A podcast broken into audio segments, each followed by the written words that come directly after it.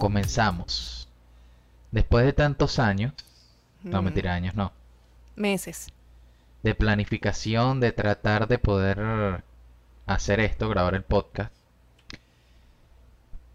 Y la verdad es que yo voy a hablar acá. Yo tengo que decir algo antes de que empecemos, porque yo sé que muchos me van a chalequear. Me gustan dos podcasts. Lo sé. Uno. Un podcast que me gusta, que escucho casi siempre. Bueno, cuando estoy trabajando, yo acostumbro colocar podcast. Ajá. Para... entretenerte. Eso, para entretenerme mientras trabajo. Ojalá mis clientes no escuchen esto. Pero... ojalá este... que sí. Pero... me gusta el podcast de Chente y Drash. No sé si se llama así, que lo estamos viendo ahorita. Bueno, aquí no se ve el televisor. Aquí arriba hay un televisor. Y... estamos viendo. Ajá. Entonces él es puertorriqueño y me gusta demasiado cómo habla, porque no puedo decir groserías aquí. Bueno, sí puedo, porque estamos sin religión. Eh... ¿Tú crees no, que...? No, eh, ya va. Es que todo me es lícito, acuérdate, pero no todo me conviene. Ah, eso es verdad. Entonces... por eso es que es bueno casarse, muchachos. La... pero Dios ve tu corazón. O sea, okay. Dios ve, Dios ve las intenciones de tu corazón. Pero, pero no las digas. Pero... Chente dice una grosería, pero la dice sabrosa, porque la dice como... con el tumbado de Puerto Rico. Bueno, en fin. La cosa es que me gusta ese podcast y me gusta el podcast de Gabo Ruiz, que ajá, es de Venezuela, dice muchas más groserías que Chente. Ajá. Pero también me entretiene un poquito. Entonces, si se me sale un gesto, no me chalequen. Se te van a salir, se te salen a diario. En fin, por fin pero logramos... Hay, hay dos podcasts que a mí me gustan. O sea, yo no soy de... No, no tengo mucho tiempo así para... para... para estar en, para ver podcast, pues no exacto, tengo mucho tiempo, pero hay dos que me gustan. Hay uno que es bastante entretenido, que es el de el de la Titi y su esposa. Ah, que lo no vimos puedo, ahorita. No puedo decir el nombre. ¿De quién? Eh, del podcast. Por, ah, porque ¿verdad? Es una grosería. No puedo o decir sea, el nombre. Nosotros somos dos cristianos haciendo un podcast cristiano. Me da, o sea, me da risa. Me que da lo risa. Que hacemos es ver podcasts que dicen groserías. No, bueno... es entretenido, pero hay otro que me gusta mucho, ajá, que es el de el de Philip y Audrey, que se llama ¿verdad? Fuera de, del Rebaño, y ese me gusta mucho y no es ese lo, se los recomiendo porque ese no es un podcast grosero. De verdad sí, que es, es muy bueno. Hola amigos, Philip. Sí, es unos amigos muy muy amigos que se fueron a Chile a vivir y entonces hacen po hacen un podcast de cómo de cómo ser un freelancer y cómo uh-huh, poder eh, llevar una vida de freelancer, cómo entrar en ese mundo que, bueno, nosotros vivimos de esto prácticamente, se pudiera decir. Uh-huh. Es muy bueno, no dicen groserías sí, y, y son unos altos panos también. Y sobre todo ahorita en pandemia, pégate es muy bueno porque... yo no sé si esto se está grabando bien, pero bueno, ya veremos al final. Ahorita en pandemia es muy bueno porque de verdad que, o sea, la economía cambió totalmente, el... Eh, el trabajo cambió totalmente y entonces muchos sí, ahora están eh, trabajando desde casa y de verdad que... sí, por lo menos a nosotros bueno, se nos disparó muchísimo el trabajo gracias a la pandemia. Es duro decirlo, pero lo digital funcionó muchísimo gracias a la pandemia y bueno, nosotros... uh-huh. Pero no venimos a hablar aquí no, de esto. No, vamos a hablar de nuestro podcast. Cierto. Ya, ya le hicimos bastante publicidad a los otros, o sea, vamos a hablar de lo de... lo de nosotros. Sí, el, el... teníamos bastantes meses, como dijimos, queriendo hacerlo, pero por trabajo, por... muchas cosas. Nosotros tenemos dos niñas, entonces Liliana full ocupada con las niñas. El poco tiempo que tenemos, pues, se lo dedicamos a ella para tratar de salir a donde pudiéramos salir o de jugar o lo que sea. Y se nos dificulta un poco. Sí.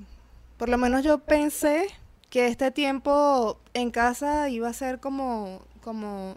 al principio pensé que era como un tiempo de vacaciones, pero las clases en casa son un tema. Para ti fue, o sea, para ti no fue un tiempo de vacaciones, fue un tiempo de trabajo y todavía lo es, mucho, porque todavía mucho, estamos igual. Mucho. Tengo tres personas aquí en la casa que demandan mucho de mí. ¿Tienes tres, tres hijos? No. Incluyéndome. No, tengo dos hijas y un esposo. Bueno, la cosa es que por fin lo estamos haciendo. Dios colocó un, cora un corazón, Dios colocó un sueño en nuestros corazones, que fue de hacer un podcast en donde hablemos prácticamente de la gracia de Jesucristo y de cómo Jesús no fue religioso y no es religioso. Eh, quiero empezar diciendo que en Santiago hay un versículo que habla sobre la religión. Dice que, si no me equivoco, estoy parafraseando, pero que cuidemos de las viudas.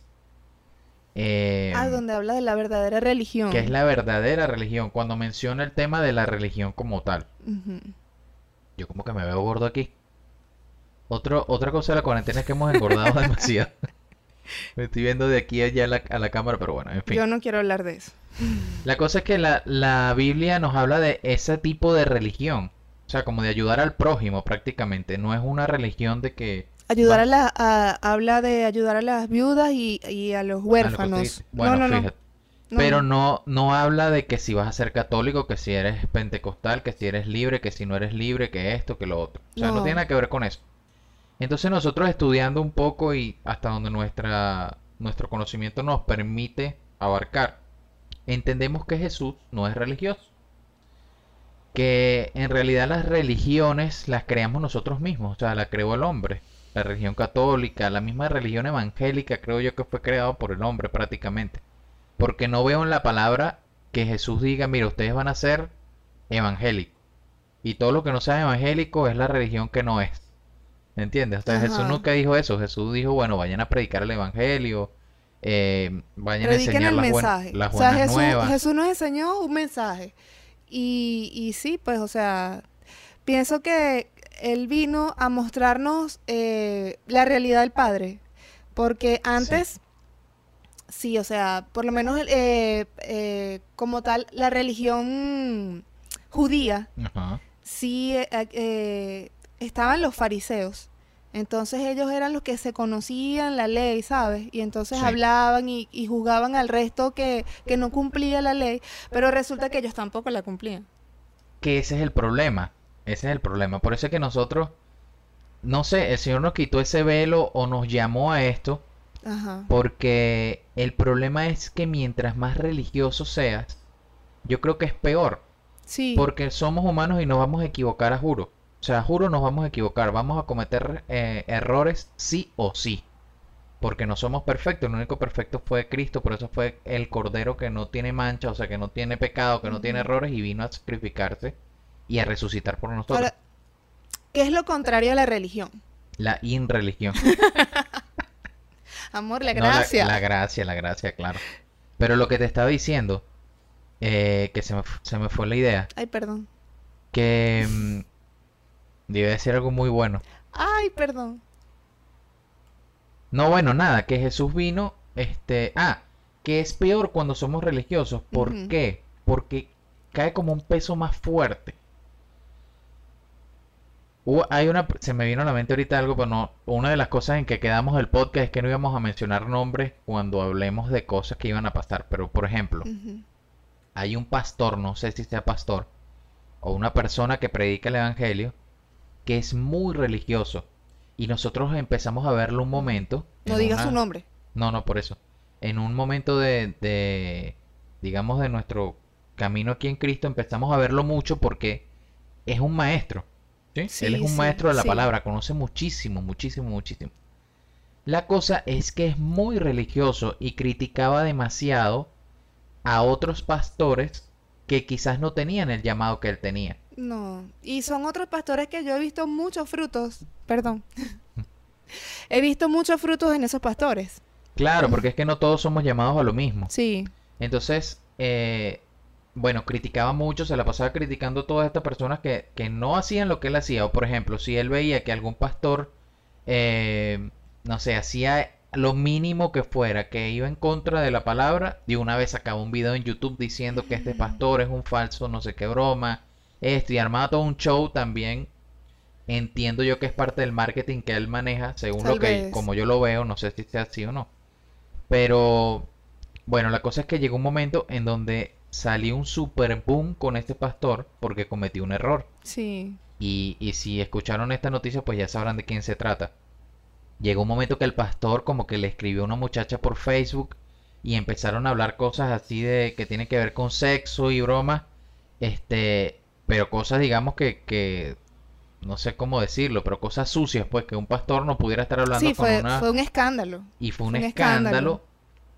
Y ahí es donde yo iba. ahí fue cuando, cuando yo vi o se me reveló o entendí de que no somos perfectos, sí, de que nos vamos a equivocar, de que podemos cometer errores. Y por eso no debemos juzgar a la otra persona. Por eso la palabra dice que antes de señalar, veamos nosotros mismos lo que tenemos. Sí, exacto, totalmente. Ahora, una pregunta, amor. ¿Tú crees que alguna vez has sido duro con alguien, has sido religioso con alguien? Religioso no. Bueno, tal vez en esa época. Tal vez en esa época cuando estábamos viendo estos videos, este, nos volvimos, creo que ambos, nos volvimos un poco religiosos, que, que empezamos a, a ver. Lo que pasa es que es tremendo porque la religión hace que tú empieces a ver los errores de los demás. Pero no los tuyos. Y te crees perfecto. Sí, totalmente. Por lo menos en ese tiempo yo recuerdo que quizás no, creo yo, creo que yo no los decía. Creo que no les decía a las personas las cosas quizás en su cara, pero claro, lo pensaba, decía, ¡ah! Lo que está haciendo esta persona, eso no sí. es de Dios. Sí, y caemos en esa religiosidad que es simplemente lo que hacían los fariseos con Jesús. Horrible, y me sentía mejor que todo el mundo. O sea, yo sentía que yo era, claro, estaba por allá en el tercer cielo. Farisea totalmente. En serio, y me, sí, o sea, y, y algo que yo hacía era que me sentaba, iba al servicio, me sentaba y comenzaba a evaluar incluso lo que, lo que decía el, el, la persona que estaba predicando. Eso sale en la Biblia. Eso que está diciendo es bíblico. ¿Dónde sale? ¿De dónde sacó eso? Sí, porque viendo, viendo, la, viendo a esta persona predicar, que sabía muchísimo, el, el pastor ese que estamos hablando, este, una de las cosas que él enseña, que hay que hacerlo, o sea, no está mal. No está mal que cuando escuchemos una prédica, pues lo pesemos con la palabra. Sí. Eso tiene que ser así. Pero la cosa, claro, es que hay que hacerlo con el espíritu correcto. O sea, no hay que hacerlo con, hay que hacerlo con la actitud y con el espíritu correcto. No para juzgar, sino simplemente para saber si está en lo correcto y no. ¿Por qué? Porque la persona que puede estar predicando también se puede equivocar. O sea, exacto, a lo mejor alguien predicando puede cometer un error, puede decir algo malo, puede creer que algo está en la palabra por la emoción del momento, lo que sea, pero resulta que no es así. O sea, pueden pasar muchas cosas. Y nosotros pues debemos estudiar la Biblia y debemos saber, claro, qué es lo que dice la Biblia para no caer en eso. Porque, te pongo un ejemplo, viene un pastor y dice, la Biblia dice que todos tienen que pagar para poder ser cristianos. Y entonces, como lo está diciendo un pastor, nosotros no los podemos creer. Pero si nosotros somos estudiados, estudiosos de la Biblia y, y leemos y también tenemos comunidad con el Padre y, y sabemos cómo se maneja esta área, pues sabemos que no es así. ¿Sí? Entonces, este, ¿qué nos pasaba en ese momento? Que sí juzgábamos a las personas, juzgábamos a las personas, las criticábamos, o sea, sí nos creíamos mejores, no hay sí, que mentirlo, nos sí, creíamos sí. mejores porque estábamos caminando en el camino correcto, porque estábamos haciendo la cosa correcta y resulta que, yo no recuerdo en ese momento, pero estoy muy seguro que nos equivocábamos muchísimo. Claro, estábamos fritos. Este, claro, porque es que, o sea, la palabra... La palabra no es para juzgar a los demás. O sea, Dios nunca, nunca me va a mostrar algo a mí para que yo vea lo que está haciendo o el error que está cometiendo otra persona. Dios me va a mostrar algo en la palabra para mí. Es para que yo aprenda, es para que yo cambie, es para que vea, para que yo conozca mis errores. O sea, la luz va a llegar primero a mí. Pero jamás, ¿qué tiene eso de, de edificante? Que Dios me muestra a mí el error de otra persona, a menos que ese error venga acompañado de misericordia y venga acompañado de un propósito, de, de mira, eh, tu hermano está haciendo esto, entonces te doy la herramienta para que tú lo ayudes o para que tú ores o para que tú hagas algo por esa persona, pero Dios va a colocar en mi corazón la misericordia suficiente para que yo no lo juzgue. Exacto, y se, eso se siente en el espíritu, no, no sé si está bien dicho sentir, ¿no? Pero... tú lo sientes, tú lo percibes, claro, en el espíritu. Cuando una persona va simplemente a señalar, va simplemente a juzgar, a criticar, y cuando va a restaurar, que son dos cosas totalmente diferentes. Cuando tú vas a restaurar, tú puedes señalar el error, puedes decir, mira, estás cometiendo esto, estás cometiendo lo otro, pero automáticamente, que es el, te es el concepto de la exhortación, automáticamente, ajá, le dices, pero, ¿cuál es el pero? Que Jesucristo murió con nosotros, que hay algo que se llama gracia, que obviamente, perdón, que obviamente no vas a estar metido siempre en eso que estás haciendo, o sea, tienes que recapacitar porque va el otro, el otro lado de la moneda. Esto no quiere decir que, ajá, cometemos errores y listo, yo voy y, por ejemplo, este, te engaño a ti y soy adúltero y vengo la noche y me arrepiento. Mm. Y mañana voy a volver a hacer lo mismo y me arrepiento. Así no funcionan las cosas. Claro. ¿Por qué? Sí. Porque las cosas traen consecuencias. Eso hay que entenderlo. Es un remordimiento. Puede ser un remordimiento. Entonces, este... es eso, es la actitud con que se corrige, es la actitud con que se exhorta, y por lo menos nosotros tenemos unos pastores súper directos, creo yo. O sea, sí, son súper directos, pero para corregirte y en amor, no para juzgarte ni para señalarte, que es una, es una, un engaño y una, ¿cómo se dice? Una estrategia que usa el enemigo, el diablo, para alejarte de la iglesia y para alejarte de los pastores. No sé si te has dado cuenta. Mm. En una oportun- en, bueno, en varias oportunidades, ministrando, el Señor nos mostraba cómo el enemigo, o simplemente la concupiscencia también pudiera ser. Habría Ajá. que ver, en ca- cada caso es diferente, pero la cosa es que te vienen pensamientos a la mente cuando cometes errores de que, mira, yo no me voy a acercar a decirle nada al pastor. No, no, hay reunión de, de adoración. No, ¿qué voy a hacer para allá si yo cometí este error? No merezco estar ahí, se van a dar cuenta, me van sí, a criticar. Claro. Todos esos pensamientos están en la mente y son pensamientos que coloca el enemigo ahí, o tu mente misma la coloca, como quieras decirle, y te aleja más bien de la, del propósito, te aleja de, del, de tu comunidad, te aleja del pastor y te aleja de Cristo, obviamente. Claro, claro, porque es que el enemigo viene, vino a acusar, vino a Eso. señalar, a matar. Y, y sí, o sea... la culpa, algo que, que yo aprendí en un tiempo de, de mi vida, que estuve pasando un proceso muy fuerte, eh, que la culpa no te permite ver hacia arriba. Entonces, si no te arriba, imagínate, viene la revelación, viene la sabiduría, viene la gracia. O sea, si tú no ves hacia arriba, si lo que estás viendo es eh, el error, no puedes avanzar. Claro. Entonces, esa es una estrategia del enemigo totalmente, de que, que te sientas, que te quedes en la culpa, que te quedes en, en lo que en lo que hiciste y, y te vas alejando poco a poco. Y llega un momento en que, en que listo, ya estás lejos y ya, o sea. Pero Dios siempre quiere que te acerques. Dios siempre quiere que estés, que estés cerca. Y ahí es donde entra la gracia. Uh-huh. Ahí es donde viene. O sea, la gracia es lo que no merecemos. Es un favor que nosotros no merecemos. Entonces, y la eh, verdad es que si nos ponemos a sacar cuenta no nos merecemos absolutamente nada. No, no. Todo no. es por gracia, todo es por gracia. Es como, ¿sabes? Me viene ahorita el capítulo de, no te de la... del micrófono, Perdón. Jesucristo, revélale. El capítulo de la mujer samaritana, que, que ¿te acuerdas? O sea, una mujer sí. que, que, te, que había tenido cinco maridos, seis, ¿cuántos? Bastante. Era? Bastante. Dios santo. Ajá, había tenido muchos maridos y el que tenía no era el de ella. Entonces, eh, una vez viendo una prédica, eh, el, el predicador estaba hablando que ella fue a buscar agua al pozo en la hora que no era la, en la que normalmente las mujeres iban a buscar agua al pozo. Exacto. O sea, ella estaba lejos de, de, de las demás personas porque quizás sentía una culpa. Entonces no quería que la señalaran. Pero fue... Ah, para que no la vieran en el post claro, y la juzgaran. Por, claro, porque ella no te... Imagínate claro, tú claro, en sí, ese sí, tiempo. Sí. Entonces, imagínate, yo, fue a otra hora y me se consiguió... Que como, como doblado, hay que buscar otros asientos. Como así. Si me ven así, no es que yo sea así, es que estoy como... Ajá, pero disculpa. ¿Quieres una almohada? No, no. Bueno, entonces fue a otra hora y se encontró con Jesucristo. Nada más y nada más. Que le dijo... Yo sé que el que tienes ahorita no es tu marido, pero no, fíjate, no, no la señaló, o sea, no le dijo, tú eres, no le dijo, no, sí. la, no la condenó, o sea, no le puso título. Le dijo, sé que conozco que el que tienes ahorita no es tu marido, pero le dijo, o sea, no peques más, no peques más, y enseguida ya se le reveló la adoración. ¿Tú no te has dado cuenta? Ellos no estaban hablando de adoración. Sí, exacto. Y ella comenzó, cuando él le habla y él le muestra, le, la lleva a la luz, a través de la gracia, ella comenzó a hablar automáticamente de lo que era la adoración.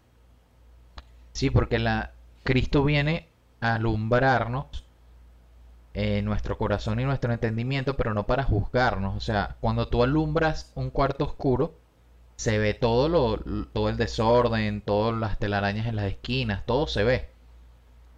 Cristo viene y hace eso, alumbra ese cuarto que es nuestro corazón y nuestra mente, pero no para juzgarlo. O sea, Él no entra al cuarto para decir, mira, tienes este desorden aquí, tienes este aquí, tienes arriba, tienes abajo, tienes el otro y ya.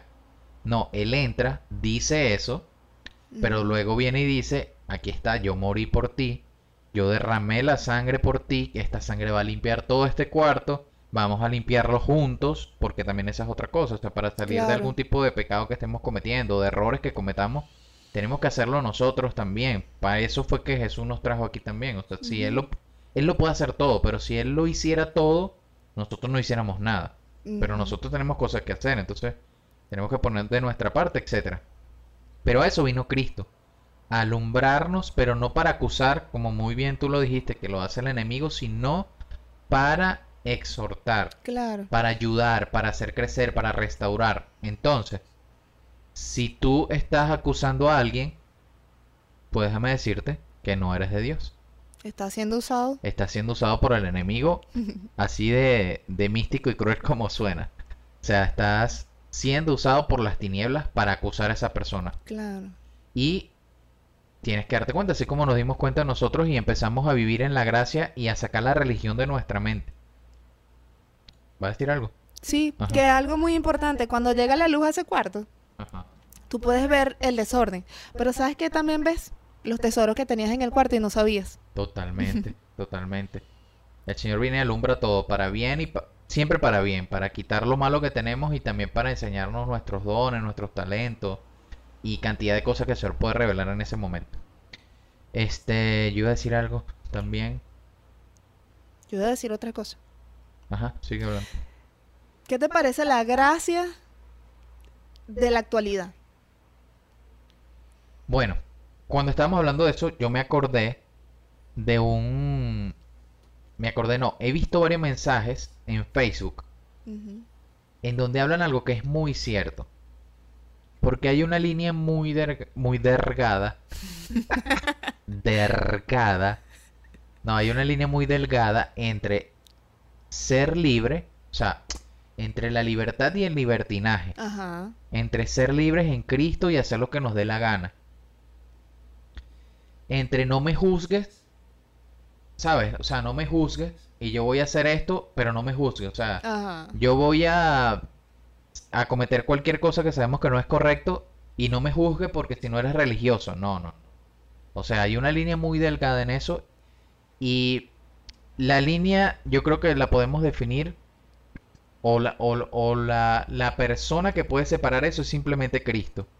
O sea, la pregunta que nos tenemos que hacer es sencilla. ¿A Cristo le agrada esto? Es simple. Yo voy a salir, no sé, salgo en la noche yo con unos amigos. Me voy por ahí a tomar o a, o a hacer lo que sea que, que se vaya a hacer en la noche. Entonces te dejo a ti aquí con las niñas. No tienen comida para cenar, entonces, pero yo me voy igualito, no me importa, resuelve tú a ver qué es lo que hace. Eh, no sé, mi hija mayor se queda llorando porque quería jugar conmigo, pero yo me voy igualito. Uh-huh. A lo mejor, como dice la, la palabra, hay caminos que al hombre le parecen correctos, pero llevan a muerte. A lo mejor a mí me puede parecer correcto, está bien. Pero más allá de eso, hay que hacerse la pregunta, ¿a Cristo le parece correcto esto? Ahí es donde, yo creo que ahí es donde está la clave. ¿A Cristo le gusta esto? Tomándose dos minutos para orar. O sea, Señor, estoy haciendo bien.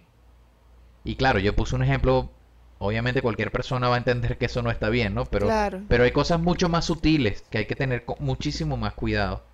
Entonces, en este momento sí ha pasado, porque me he dado cuenta y muchas personas también lo, ha, lo han escrito por Facebook, de que hay muchas personas que no quieren ser juzgadas, pero están haciendo cosas malas. Mm. ¿Me entiendes? Entonces, en la actualidad hay que tener mucho cuidado con eso. También en la actualidad, yo no sé, yo creo que ha bajado mucho la, la juzgadera, vamos a llamarla así. Ha bajado mucho. Antes como que era más, ¿sabes? Las iglesias eran mucho más... Eh, duras. Mucho más duras, mucho más... Sí. Sí, mucho más duras, por lo menos... Vemos las prédicas de, de G. Ávila, Ajá. G. Ávila era un hombre que te decía las cosas como son. Uh -huh. Mira, si tú engañas a tu esposo, eres un pecador, arrepiéntete. Me da risa porque yo sé que ya él partió con el Señor y yo lo admiro mucho por todas las cosas que hizo, pero él te dice, tú eres un pecador, eres un esto, lo otro, tal, sonríe que el Señor te ama. Después que te dijo todo lo...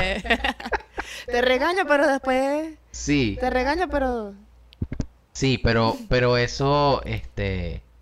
ha ido bajando un poco, no sé. Ahora, hay algo que es muy importante, porque es que no todo el mundo tiene el mismo llamado. Entonces, eh, quizás... Quizás a mí no, no sé, no me hubiese funcionado. Quizás a mí no me hubiese funcionado escuchar una, una prédica de G. Ávila, quizás sí. Pero eso, por lo menos, este, ¿sabes cuál me funcionaban a mí? Muchísimo cuando, cuando estaba llegando. Estaba así como que sí, pero no, pero que, pero que estaba allá, pero aquí, ¿sabes? Sí. Yo veía mucho a Dante Gebel y, okay, y me gustaba muchísimo, o sea, el, el, porque él habla de temas profundos, pero muy sencillos. Entonces era, era como fácil para mí, lo podía entender. Pero de repente me metía, yo, en ese tiempo eh, me acuerdo que yo trabajaba sola y, y tenía mucho tiempo en la oficina para meterme y ver videos y ver videos. Entonces me metía en unos videos religiosos. Claro. Donde decían que, que la mujer era pecadora porque usaba no, pantalones. No puedes pintarte los labios, y todo, no puedes... Y, y, y eso yo decía... Claro, eso no lo que puedo. Hace es alejarte y cuando te pones a ver ese es una, eso... Son doctrinas de hombres, porque este es mi, mi pensar, esto no lo dice la Biblia, es lo que yo pienso, pero yo imagino que a lo mejor, cuando ya nosotros estemos en la presencia del, del Señor, nos vamos a sorprender mucho las personas que, que van a estar ahí, porque muy posiblemente veamos personas que nosotros en la tierra a lo mejor pensamos de que se van a perder, sí, de que mira, ahora mira lo que hace.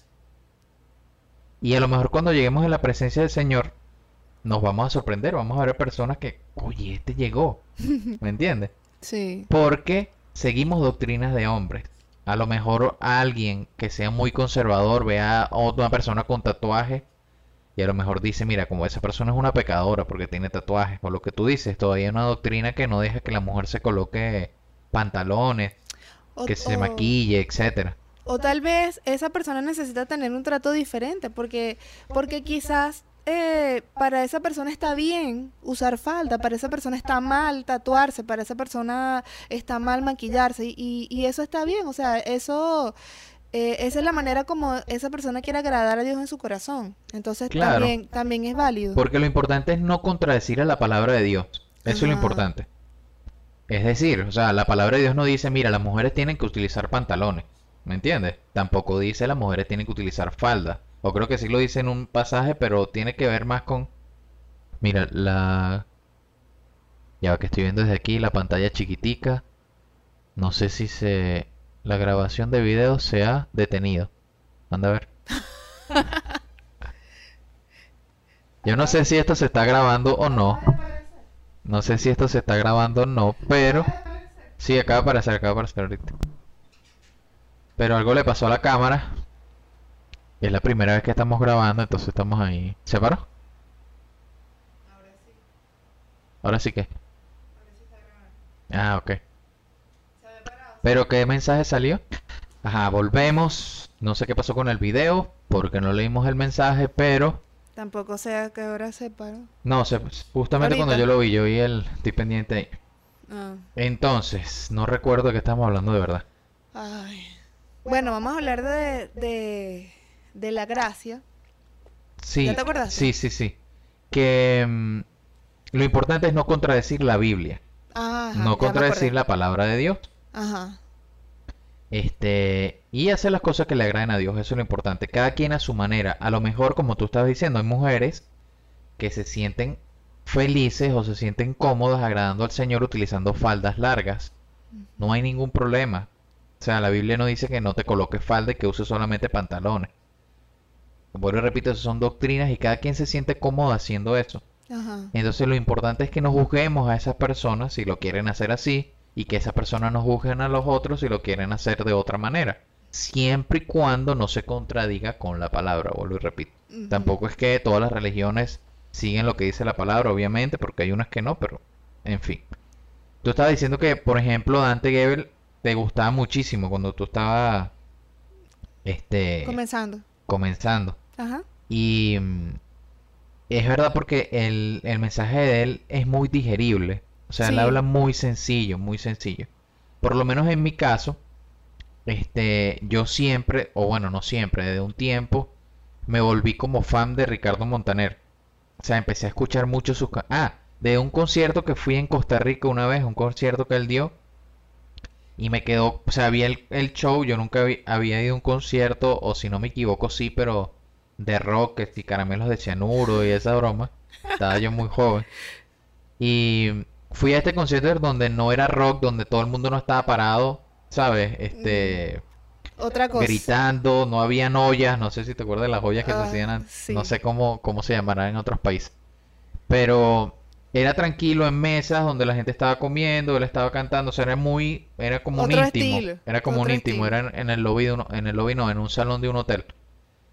La cosa es que me quedó como eso y empecé después, cuando llegué a Venezuela de nuevo, a escuchar la, los discos de él. Mi mamá tenía una canción, oye, me gustaba la canción, y de ahí empezó mi gusto por la música.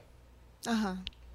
Empecé, empecé a, a cantar canciones de él porque me gustaban tal, y bueno, as, por ahí me fui metiendo poco a poco a la música. La cosa es que todos sabemos que él es cristiano, y la esposa también es cristiana.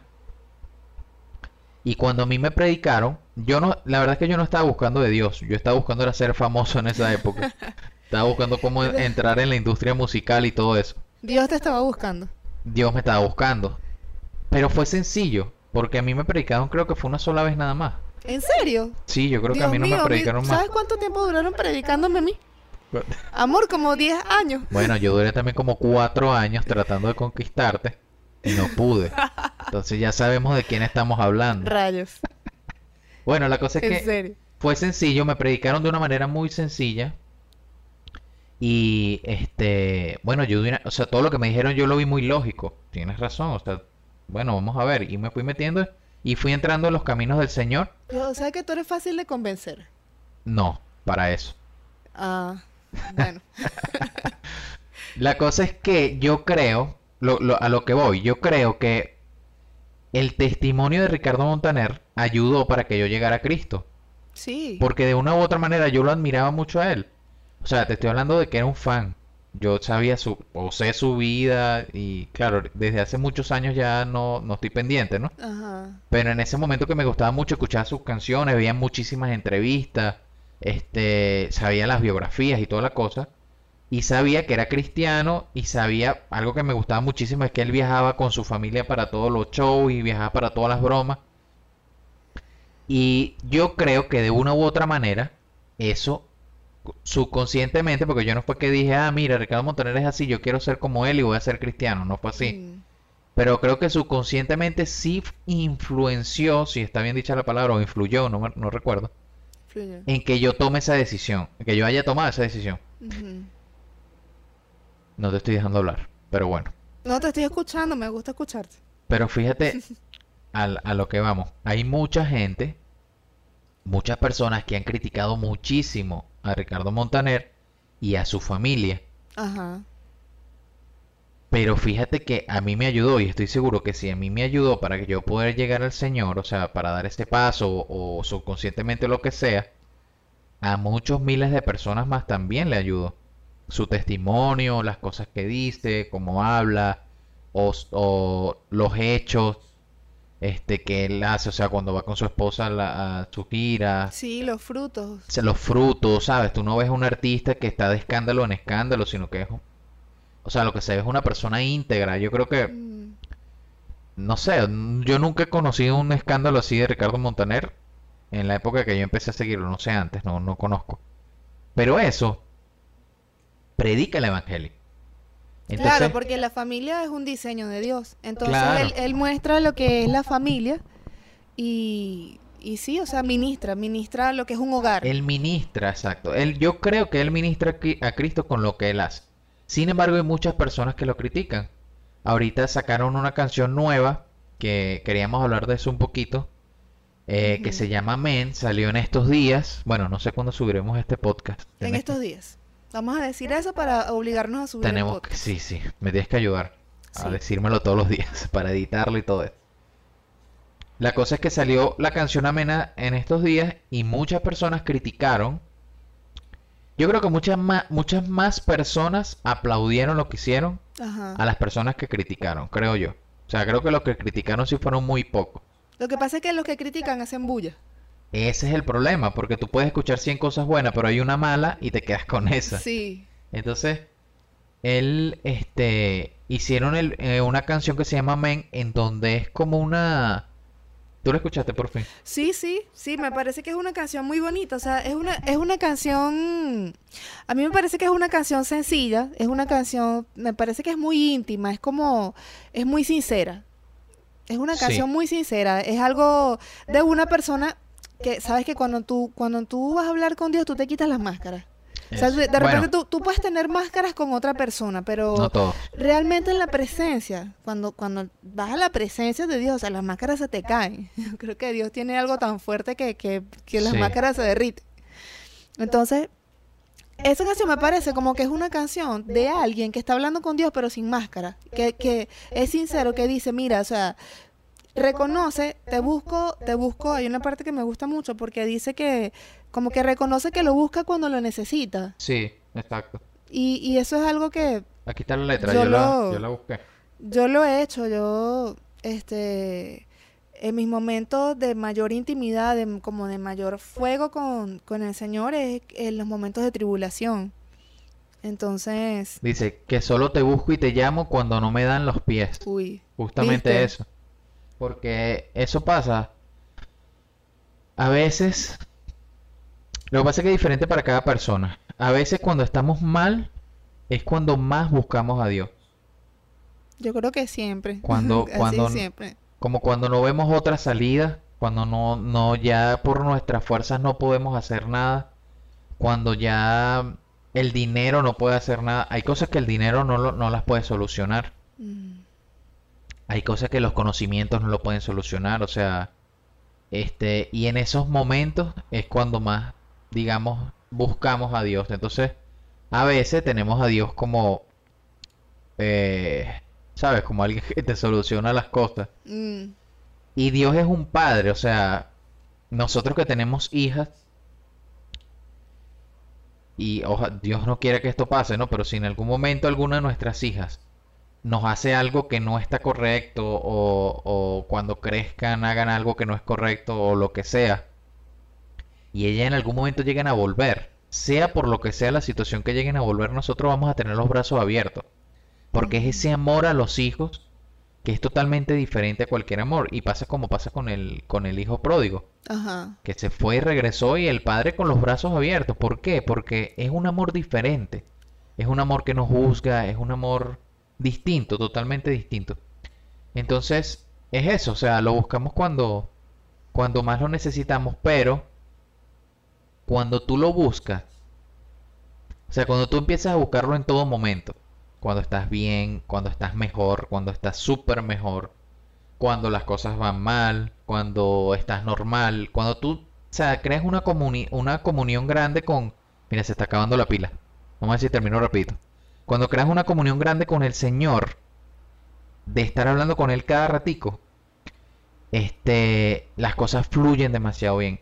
Y sí. muchas veces no tienes que caer tan abajo para estar con él, porque los buscas siempre. Entonces, como siempre lo estás buscando, siempre le haces caso, siempre entiendes lo que él quiere para ti y no te caes tanto como cuando estás solo. ¿Me entiendes? Sí. Vamos a cambiar la batería rapidito. Ok, volvemos, ya solucionamos lo de la cámara, le pusimos otra pila. Seguimos con el contenido. Tomé agua. Ya tomamos agua y comimos. No, mentiras, no comimos. Bueno, la cosa es que... Eh, ¿de qué estamos hablando? De Ricardo Montaner y su familia. Ah, bueno. Que fue ejemplo para ti, decía. No, sí, la, la letra que dice la parte de que te busco cuando no da, cuando no me dan los pies. Ajá. ¿Qué es eso? Cuando siempre buscamos a Dios, no necesariamente cuando estemos, este... Ah, estabas diciendo que buscarlo en todo momento. Sí, cuando lo buscamos en todo momento, la cosa fluye mucho mejor. Uh-huh. porque estás con una persona que lo sabe todo, ¿sabes? Estás con una, estás en comunión con una persona. El que te diseñó. Imagínate que tú seas un empresario que estás empezando ahorita, que quieras montar un negocio, ¿verdad? Ajá. Eh, primer negocio que vas a montar, tienes nada más eh, cien dólares para montar un negocio, pero resulta que necesitas dos mil dólares para montarlo y apenas estás ahí empezando. Y resulta que el tipo más millonario de Latinoamérica te conoce y le gusta tu forma de ser y quiere estar contigo. O sea, quiere apoyarte, te, te quiere dar dinero, te quiere dar asesoría para que te vaya bien. Te dice, bueno, si necesitas estos locales, esos son míos, yo estoy dueño de estos locales, yo te los puedo dar. O sea, te ayuda en todo, en todo.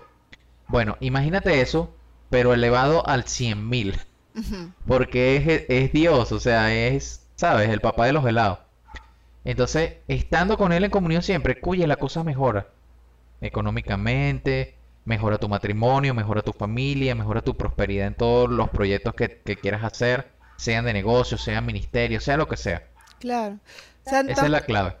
No es que, no es que vas a tener la vida, eh, como la vida perfecta, la vida, la vida color de rosa, pero sí vas a tener las respuestas, vas a tener como, o sea, vas a tener un camino seguro.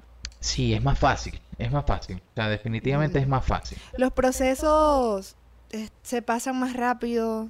No quiere decir, exacto, no quiere decir que no, no vayas a pasar por procesos, porque incluso nosotros como padres, eh, nuestras hijas tienen que pasar por sus procesos ellas. Claro. Por ejemplo, nuestra hija ahorita, por primera vez estas navidades, le regalamos una bicicleta y está manejando bicicleta, nuestras dos hijas. Uh-huh. Y este, ellas se han caído. Son bicicletas con rueditas, pero se han caído. Y son procesos por los que tienes que pasar. O sea, uh-huh, tenemos que dejar que eso pase. Nosotros no vamos a estar detrás de ella agarrando la bicicleta para que no se caiga nunca. Cuando le quitemos la ruedita se van a caer otra vez. Y son procesos que tienen que pasar. A veces si nos saltamos esos procesos es peor que a que pasemos por esos procesos. Sí. Entonces... eso es.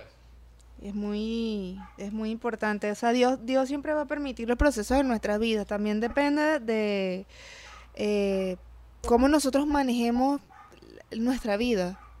Porque Él nos deja ser libres. Él sí. nos deja ser libres, nos da las herramientas, nos da un manual. Nos mandó un a Jesucristo. Nos mandó a Jesucristo a la tierra para que nos explicara cómo eran las sí. cosas. Nos dio un profesor que fue Jesucristo, nos dio un guía al Espíritu Santo. O sea, tenemos todas las herramientas. Tenemos todo, ahora, ahora depende de nosotros qué, qué es lo que vamos a seguir, qué es lo que vamos a hacer, eso. Y de eso dependen también nuestros procesos. Y hablando un poco también de la, de la gracia y del, de la religión ahora, en la actualidad, por ejemplo, hay una la misma letra de, de Montaner, que es la familia completa cantando. Hay una parte que dice... Eh, y si me caigo, estás para levantarme, aunque mis hermanos sean los primeros en juzgarme y señalarme Uy, sí. los errores que tú ya me perdonaste. Esa parte es... Yo cuando escuché esta parte de la canción... Es más, la dije ahorita y me ericé. Yo también. ¿Tú también te erizaste? Sí. Yo cuando escuché la canción, esa parte por primera vez, wow. O sea, que... se ve que no hay máscara. Lo primero que te ministra la canción... es que se ve que no hay máscara. Y, y la canta el chamo que eh, físicamente es como el que se ve como menos cristiano. Porque tiene tatuajes por todos lados, tiene zarcillos, tiene un poco de collares, tiene el pelo pintado. Parece... Cruella de Vil. Parece Cruella de Vil con el pelo pintado por la mitad, pero chévere, o sea, es su estilo. Pero lo dice el menos indicado, o sea... El, el, no el menos indicado, sino... No, yo el, creo que el más indicado para decir el, esa parte. El más indicado, pero el que menos parece cristiano. Sí. Entonces dice esto, y claro, eso maneja también un poco la emoción de la, de la parte de la canción y eso, pero cuando yo lo escuché me ericé porque nosotros hemos estado en ese lugar. Sí. Y estoy seguro que muchas personas han estado en ese lugar en donde te juzgan cuando pasas por cosas. Y no entendemos que a veces los procesos pasan porque son necesarios y no porque nosotros cometimos un error. Eh, te juzgan porque haces cosas que nosotros hacemos direccionado por Dios, pero a los ojos de otras personas estamos cometiendo un error. Entonces hay esa religiosidad de que otras personas se creen mejores que, que, digamos, en este caso que nosotros, y te juzgan y empiezan a decir, ajá, pero ¿por qué? ¿Pero por qué? Y empiezan entonces a hablar mal de ti. Hemos pasado por eso o también. O no te dicen nada. Claro, no, no, te, te, dicen no te dicen nada a ti, pero empiezan a hablar mal de ti. Sí. Que estoy seguro que también él lo ha pasado. Entonces, él expresa eso en la canción, que le queda muy bien, lo hace muy bien, y, y es como que también poniéndose en los zapatos de cada una de las personas que ha pasado por eso. Que yo creo que, o sea, yo me atrevo a decir que el cien por ciento de los cristianos ha pasado por eso. El cien por ciento. Por las dos partes. Por las dos partes. Por las dos partes, porque tampoco es que me señalan a mí, me señalan, me señalan. No, o sea, yo también he señalado. Claro, claro. Yo también he, he, he juzgado, sobre todo cuando no entiendo algo. ¿Sabes qué? A veces hay personas que están haciendo algo y yo digo, pero ¿por qué lo está haciendo? Si eso no se hace. Bueno, ya no tanto, o sea, si trato de, de, de, de examinarme mucho en esa parte, en la parte de la religiosidad. Sí, porque hay una mariposita por ahí, no sé ah. si se... No, pero chiquitica. Ah. este, porque hemos entendido... Mira, una vez... una prédica en, en mi iglesia que estaba predicando nuestro apóstol, la apóstol Nori, y fueron como tres horas entre administración, prédica, administración. Fue muy largo. Yo no me acuerdo de nada. O sea, no me acuerdo de nada. Sabes que yo tengo memoria corta. Ajá. Yo, Dori. Pero aparte de eso, yo no me acuerdo absolutamente de nada, ni de cómo, cómo fue la administración, cómo fue, o sea, de verdad no me acuerdo nada que llevaba puesto. Porque pero hay algo que te quedó, ¿verdad? Una sola cosa. Una sola cosa me quedó, y te estoy hablando que eso pasó hace como ocho años. ¿En serio? Siete años, una broma así. La Yo todavía dijo... no estaba. Sí. ¿Ya estaba? Sí, claro. Ah, uy. ¿Cuántos años tenemos nosotros de casados? Seis, siete años. Ajá. No, pasó hace como seis años, cinco años por ahí. Ajá. Este, y ella dijo, o sea, en conclusión dijo, si no, si no te parece lo que está haciendo otro hermano, si no conoces lo que está haciendo otro hermano, quédate callado. No critiques. No critiques. O sea, si tú, vuelvo y repito con el contexto que hablé al principio, siempre y cuando no contradiga lo que dice la palabra. La palabra es la, la, la verdad es la palabra, la palabra es Cristo. La Biblia es la verdad. Si tú ves algo que, que está haciendo tu hermano y a ti no te parece, o no, no, no lo compartes, no te parece que sea así, este, no te gusta, etcétera, lo que sea, quédate callado. Porque tú no sabes la dirección que tiene esa persona de parte de Dios. Y pasa mucho sobre todo con la parte profética. Uh-huh. Tú no sabes si Dios le dijo a esa persona que hiciera eso. Tú no sabes por qué esa persona montó ese negocio, si Dios se lo dijo o no se lo dijo. Tú no sabes eso. Lo mejor que puedes hacer es quedarte callado. Y no empezar a hablar.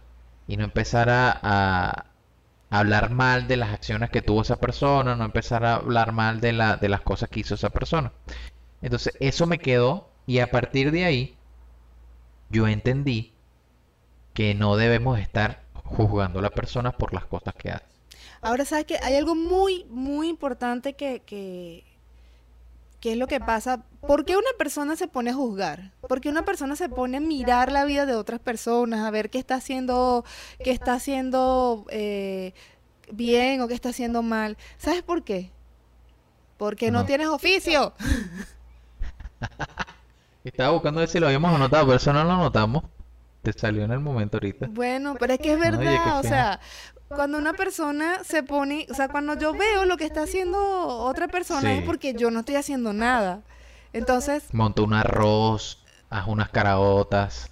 Sí, o sea, busca oficio. Claro, claro. Busca hacer algo, o sea, Dios nos mandó eh, una misión a todos, a todos. Entonces, ¿cuál es tu misión? ¿Qué te mandó a hacer Dios a ti? Si tú estás viendo lo que está haciendo otra persona y estás viendo que otra persona está haciendo algo mal, es porque no estás no haciendo está... nada. Porque no... porque no estás enfocado. Se me salió George Harry. Sí, porque no estás enfocado en el, en el propósito que Dios tiene contigo. Sí. No tiene, o sea, tienes los ojos, así como, como Pedro cuando bajó de la barca que vio a Jesús y caminó sobre el agua, pero resulta que cuando miró a los lados se cayó. Ajá, tal cual. Porque estás pendiente de las cosas que pasan alrededor y no estás enfocado en lo que Dios te mandó a hacer. Cuando tú estás enfocado, estás tan ocupado que no tienes chance de estar viendo para los demás. Y mucho menos tienes chance de estar criticando a las otras personas. Así que bueno, en conclusión. En conclusión, ¿por qué? Porque ya se nos está acabando la, la luz del día. Nosotros tenemos una ventana aquí grandota. Ajá. Que nos alumbra y pues hace que se vea bien. Ya ahorita yo me veo negro muy seguramente. Yo soy negro, ¿no? Pero... entonces ya creo que no vamos a tener que cortar. Que yo me vea negro. Bueno, y en conclusión, porque también se nos está acabando la batería, ¿no? No, esa es nueva, esa debería durar más. Pero ya sí tenemos que cortar. Pero en fin, sí, o sea, busca oficio. Si estás criticando a alguien, si estás religioso, busca oficio. Busca oficio. Entonces, este podcast eh, vamos a hablar distintos temas. Vamos a hablar eh, cosas que no son religiosas. Vamos a hablar cosas de matrimonio. Que, cosas que pasan y que, y que las personas no hablan. Sí, cosas que pasan y las personas y las no personas hablan por tabú, no hablan. por, por y, miedo. Y cosas que, que a veces pensamos que nada más nos pasan a nosotros y resulta que les pasan a un gentío. Uf, muy importante. Entonces, si tienen algo de eso... Hay pueden... muchas veces, hay muchas veces que a nosotros nos pasan cosas, como tú acabas de decir, y por miedo a ser juzgado, no hablamos. No hablamos. Entonces, yo he hecho esa prueba. A mí me han pasado cosas. Por ejemplo, rapidito aquí... ¿Cuántos minutos llevamos? No sé. Una hora, Dios santo. La... Una hora, bueno. Ya para finalizar. Cuando aquí en Venezuela, los que nos están viendo de Venezuela, hubo un momento en donde hubo un apagón nacional. ¿Fue nacional, verdad? Sí, nacional. Se fue la electricidad por cinco días. Ah, no me acuerdo. Digamos cinco días, pero aparte de esos cinco Yo creo que días... Fue menos, pero... Bueno, digamos, no sé. digamos tres días, y aparte de esos tres días se extendió como a quince días que llegaba y se iba la electricidad, llegaba y se iba, la iban colocando por lugares y a lo sí. mejor aquí no, y acá sí, bueno. Pasábamos como doce horas sin electricidad o más. Entonces, yo estaba, y lo voy a lo, lo digo aquí porque no me, no me quita nada de eso, yo estaba súper estresado. Molesto porque, bueno, sabemos la situación de Venezuela política y económica. Este, estaba frustrado. Estaba... Nosotros tenemos clientes fuera de Venezuela que debemos cumplirles. Que no importa si aquí cae un meteorito, debemos cumplirles igual con el trabajo. Sí. Y andábamos yendo en el carro, íbamos a los centros comerciales que tenían... Aquí hay un centro comercial cerca. Ajá. Que tiene electricidad. Tiene eh... planta. Entonces conectábamos la lacto. Sí, pero es una, es una planta eólica, creo que se llama. Mm, es no una sé. planta, es una planta que, que se recarga con el sol. Algo así es la broma. Ah, sí. Sí, sí. Entonces, la cosa es que ahí había electricidad, pero entonces íbamos, recargábamos, pero no era solo la electricidad del centro comercial, ahora era el internet. Mm. No había internet, los teléfonos, obviamente, al no haber electricidad, las antenas repetidoras no funcionan y no tenemos señal sí, en los teléfonos. Tipo... Yo muy me quería estresante, ir. Yo muy me quería estresante. Ir. Yo también me quería ir, sobradísimo. Pero, me, eh, yendo al punto, me acuerdo que fuimos a una reunión con nuestros pastores, con nuestra pastora Norgenia, porque el pastor estaba fuera del, Ay, sí, el pastor del no país. De esto, Después hablaremos de eso. Tenemos que invitarlo para hablar de ese, de sí. ese día. Nos reunimos los adoradores con nuestra pastora a hablar, a ver cómo nos sentíamos. Entonces, me da risa porque empezaron a hablar. ¿Qué vas a decir? ¿Qué pasó? Nada. No sé. Bueno, Ajá. si no lo... Así es Gabo Ruiz. Si no lo cortamos. Este, empezaban a decir, o sea, preguntábamos, ah, ¿cómo, cómo, ¿cómo se sienten? ¿Cómo se sienten? Nos estaba preguntando la pastora, ¿cómo se sienten? Este Recuerdo que ese día no había electricidad. No, es que no había, estamos en el apagón todavía, algo así. Entonces, yo escuchaba a los adoradores, no, bien, pastora, orando, en comunión con el Señor, este, peleando la buena batalla, o sea, y yo, o sea, ¿cómo pueden estar así? Y que pues yo estoy molestísimo, o sea, estoy amotinado. Yo quería llorar. Sí, o sea, era, era, muy, era muy fastidioso, sobre todo por la parte del trabajo. Sí. Bueno, aparte de eso, había problemas con el gas, entonces no podíamos cocinar con gas porque estaba escaso, creo que no teníamos. Eh, no podíamos cocinar una cocina eléctrica no, porque no había electricidad. Se nos iba a dañar la comida. Se iba a dañar la comida. Es un desastre, sí, un desastre. Fue, Entonces yo veo, vida... yo escucho la respuesta de los adoradores No, que me... eh, como, ajá, estoy bien, comunión con el Señor, chévere. Y yo dentro de mí, pero no puede ser. O sea, no puede ser. Entonces, claro, cuando me toca hablar a mí, este, yo digo cómo me siento, pues. O sea, ¿sabes? Me siento mal, me siento frustrado, estoy molesto, me quiero ir del país. O sea, no quiero saber más nada de Venezuela, quiero irme a donde sea que no sea aquí. Y eso rompió una religiosidad en ese momento en, en el equipo de oración. O sea, en- y no, no creo que esté mal decirlo, ¿no? Yo no, no sé. O sea, Lo no, dijo él. nos rompió algo, nos rompió algo en el sentido de que empezamos a ser más, más verdaderos, sin, sin, ¿sabes? Sin esa estructura de religión que siempre todo tiene que estar bien. Y entonces, después de mí, bueno, los otros empezaron a decir, sí, yo también estoy obstinado, y ahí todos como que nos confesamos y Nos todos contamos desahogamos. cómo estamos, porque está bien, o sea, es una Wow, situación y que nos está después de eso fue ahorcando. como que... No, ah, y, y por eso que lo estoy contando, porque yo sentía que me estaba pasando a mí solamente. Y, y al yo ir a esa reunión y escucharlos a ellos, yo dije más todavía, pero soy yo que necesito más comunión con el Señor. O sea, incir, ¿cómo es? Por lo menos a mí, Incircunciso. a mí me ha pasado, rapidito, pues rapidito, para confesar algo aquí que me ha pasado a mí. Ajá. A veces me da, eh, eh, tengo mucha flojera para orar. Ajá. A mí me ha pasado, sobre todo eh, cuando nos toca reloj de oración. Es que son Que si, que fuertes. si es el- en la Dos mañana de muy la mañana, temprano o tres de algo la así, o mañana. sea, y me da mucha flojera. Y siento así como, y, y lo he pensado, pues como que "Ah, me toca poner la alarma". Y, y bueno, pienso que me pasa a mí nada más porque yo veo por el grupo y todos Claro, activo, activo, claro. sí, oración, fuego, ah. Y no, resulta que eh, a veces le escribo a unas amigas que son íntimas y le digo, amiga, siento esto.